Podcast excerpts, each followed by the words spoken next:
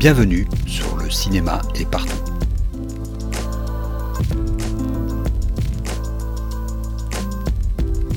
Un podcast sur l'industrie du cinéma et ses évolutions.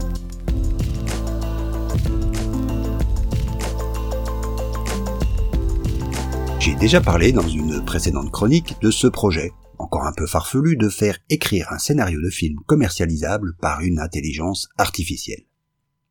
Les deux auteurs de ce projet, Stephen Follows et Eliel Camargo Molina, n'ont pourtant rien de farfelu. Le premier est un spécialiste de la donnée sur le cinéma et produit régulièrement des analyses chiffrées sur une foule de questions liées à l'industrie audiovisuelle. Le second est un théoricien physiciste, ce qu'on pourrait traduire par un théoricien de la physique, à l'université d'Uppsala et un data scientist. Leur projet est avant tout une expérience sur les capacités des intelligences artificielles à améliorer le processus créatif. Il se trouve qu'ils ont signé un contrat d'exclusivité avec un studio, ce qui les empêche de dévoiler le contenu précis de leur expérience. Mais avec l'argent que leur a apporté ce contrat, ils ont créé un podcast de quatre épisodes, Authored by AI, dans lequel ils explorent les possibilités, mais aussi les possibles conséquences de l'introduction de l'intelligence artificielle dans la production de films. Je voudrais m'attarder plus particulièrement sur l'épisode 2 du podcast, intitulé We Show It to a Pro. Dans cet épisode, ils interviewent Dave Reynolds, qui a été entre autres scénariste de films chez Disney et Pixar. Follows et Camargo Molina y font une démonstration de leur méthode de travail avec GPT-3.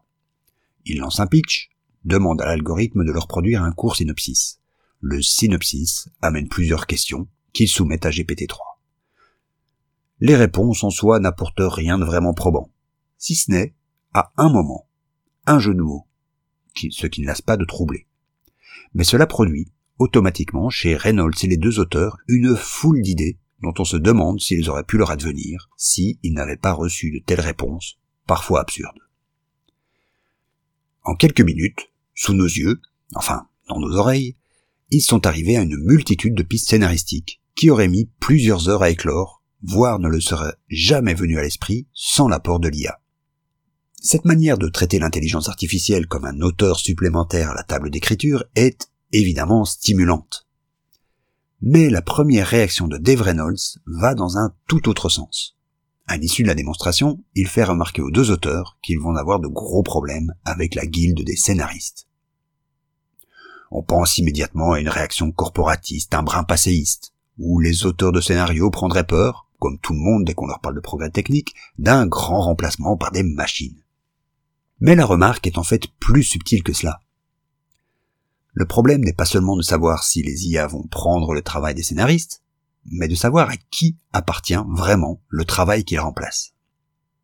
Qui est l'auteur des idées produites par l'IA Le concepteur de l'algorithme?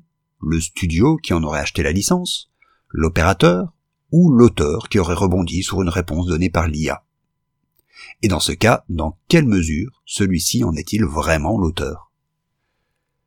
Les deux podcasteurs ont, eux, stipulé dans leur contrat qu'ils sont les auteurs du scénario en tant qu'opérateurs de l'algorithme. Mais on parle ici d'un cas particulier, expérimental. Nul doute que des armées d'avocats sont déjà en train de plancher sur la question, au cas où les avancées des technologies d'intelligence artificielle se développeraient dans ce sens. Nous sommes ici en plein dans la logique des autoproclamées technologies disruptives. Exploiter un vide juridique le plus vite possible, installer sa domination dans le secteur avant même qu'une législation vienne la réguler. Dans le cas présent, ce qui serait attaqué par cette disruption, c'est le droit d'auteur.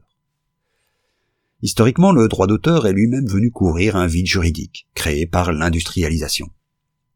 Avant cela, le concept même de propriété intellectuelle n'avait pas vraiment de sens. L'idée n'apparaît qu'à la toute fin du XVIIIe siècle avec l'essor du capitalisme et sa révolution autour du concept de valeur. Avant l'industrialisation, une seule variable créait la valeur d'un produit l'effort humain mis dans la transformation de matière en marchandise.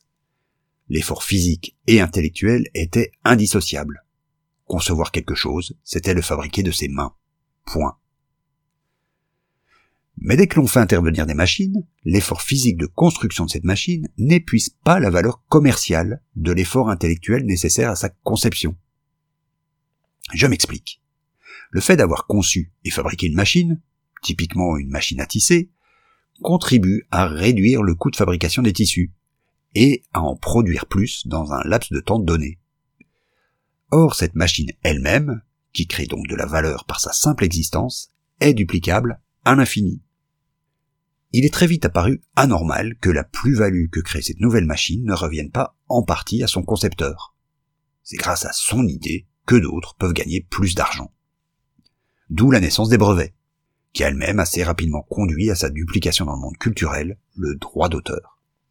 Revenons-en à aujourd'hui, où le droit d'auteur est devenu la principale, si pas l'unique, source de rémunération pour une série de professions artistiques, dont les scénaristes. Voilà ce que viendrait disrupter l'intelligence artificielle. Pas vraiment, on le sent bien, le travail créatif en lui-même, mais plutôt sa rémunération, sous prétexte de faciliter, d'accélérer la créativité. Il y a, me semble-t-il, deux manières de prendre la question de cette possible disruption. Soit défendre à tout prix l'institution du droit d'auteur comme fondement de notre conception de la culture dans nos sociétés, auquel cas, effectivement, il faudrait une législation à la fois précise et rapide sur la définition d'un auteur, maintenant que des éléments non humains peuvent potentiellement intervenir dans le processus. Soit on peut se dire que le droit d'auteur est de toute manière un modèle à réformer, issu d'une vision passée de la rémunération du travail artistique. Car, il faut bien le reconnaître, la question de la gestion de ces droits est devenue depuis longtemps éminemment complexe, administrativement pachydermique. Et il est de notoriété publique que des millions, voire des milliards d'euros ne sont pas redistribués ou sont redistribués à d'autres ayants droit. La plupart du temps par simple méconnaissance de la part des artistes des arcanes complexes de la gestion de ces droits. Oui, mais la remplacer par quoi? Quel système peut assurer une juste rémunération des créateurs et créatrices? C'est une question politique, bien évidemment, et vous n'obtiendrez pas le même type de réponse de la part de la gauche ou de la droite de l'échiquier. Pour ma part, je pense que ce nouveau coin enfoncé dans nos petites certitudes sur le fonctionnement de notre industrie apporte un nouvel argument à la cause du salariat des artistes. Mais ce sera peut-être pour une autre chronique. À la semaine prochaine.